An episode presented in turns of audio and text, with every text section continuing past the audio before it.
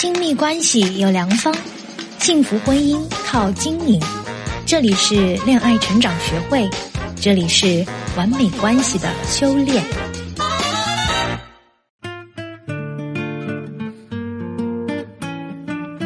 大家好，这里是完美关系的修炼，我是声优维多利亚老师。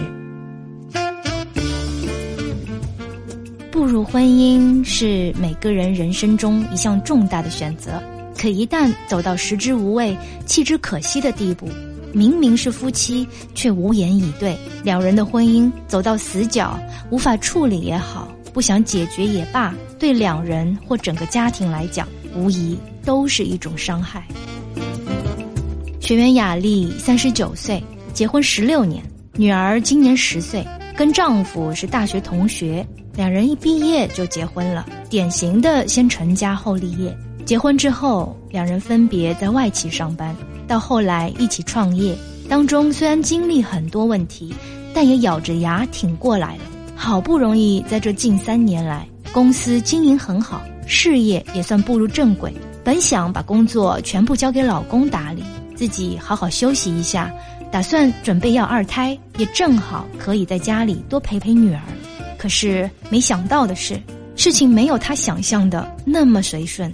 无意中发现老公竟然有小三。刚开始，雅丽来恋爱成长学会的目的不是想挽回婚姻，而是想如何报复老公和小三。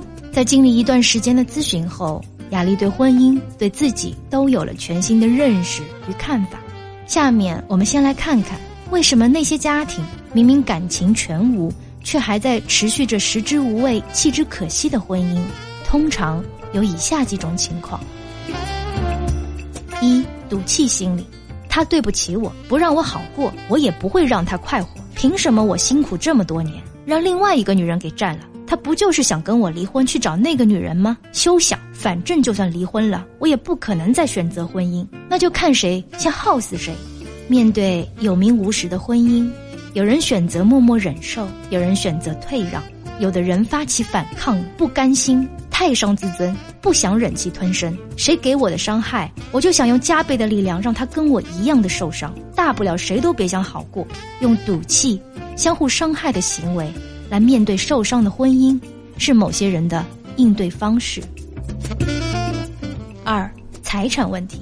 结婚以后，夫妻所共有的财产，是很多想离婚的夫妻所考虑的问题。婚姻走到最后一步，由于自我保护也好。想把损失降低到最少，或抱着想让对方多补偿的目的也罢，如果谈不拢，有的人就会选择一直等着、拖着、耗着，直到对方妥协为止。三、孩子、老人的问题，不忍心看到孩子伤心，不忍心看到孩子从此没有家，觉得对不起孩子，担心孩子从此跟别的孩子不一样，怕孩子受同学嘲笑。要是孩子判给对方的话，又实在离不开孩子；或判给自己，又没有能力抚养。有的孩子或父母不想他们离婚，甚至以死相逼，那么问题就更难处理了。四，还有感情，却死鸭子嘴硬，明明还爱着对方，却又不好意思说，只能以孩子、财产等问题没处理好来说事儿，内心多少还抱着能挽回的想法。想着能拖就拖，也许过几年就好了。随着孩子长大了，彼此想开了，也就能开始凑合着过日子了。五，离婚意味着很难找到幸福，思想相对保守，由于习惯原有的生活方式，面对单身生活会充满恐惧。某些自我价值感低的人或年纪偏大的人会觉得，一旦离婚，那么就很难再找到理想的伴侣。权衡利弊之后，还是选择待在原地比较安全。如果你想挽回，又不知道如何做，可以添加我的助理微信“恋爱成长全拼八八八”，教你一招吸引力法则，让男人重新回到你的怀抱。那么，面对这种心态，又面临着七大姑八大姨的劝解，依旧选择婚姻的朋友，可以从以下几点。避免给自己更大的压力。首先，我们需要在此说明的是，我们的观点不是劝那些在婚姻里不幸福的朋友继续留在婚姻里。如果觉得不幸福，真的没有爱了，那就赶紧离开那个负心汉，或勇敢恢复单身，好好再次享受一个人的生活，或重新谈恋爱。婚姻生活不管怎么选，都是个人的选择。作为旁观者，我们能做的除了安慰、理解、共情以外，更多的是尊重对方的决定。其次，学会与父母、朋友建立良好的情感支持。某些人不想离婚，但他们的婚姻在父母亲戚朋友看来一点值得留念的价值也没有。本来面对这样的婚姻，心情就会很不好，又得不到他人的理解，变成了一个人在婚姻里孤军奋战。有些人长期以往情绪得不到宣泄，最后自己压抑自己，慢慢变得抑郁了。所以，不管自己的婚姻状况是什么。平时能更好的与父母亲戚朋友有良好的沟通，能建立好的关系，情感能得到支持，那么当你在面对困惑时，就不会束手无策，而是能更好的打开思路，积极的面对问题。您也可以添加我的助理小球球的微信“恋爱成长全拼八八八”，提出您的情感问题，就有机会被小魔女抽中，在我们的王牌节目《小魔女的爱问答》中得到回答哦。再次，不管什么样的人生阶段，都要有把控风险的能力。人生当中需要买的保险有很多种。比如人身险、车险、养老或医疗保险，婚姻险却从来没有人买过。当然，市面上也没有这种险种。但我们可以在内心给彼此设一个险。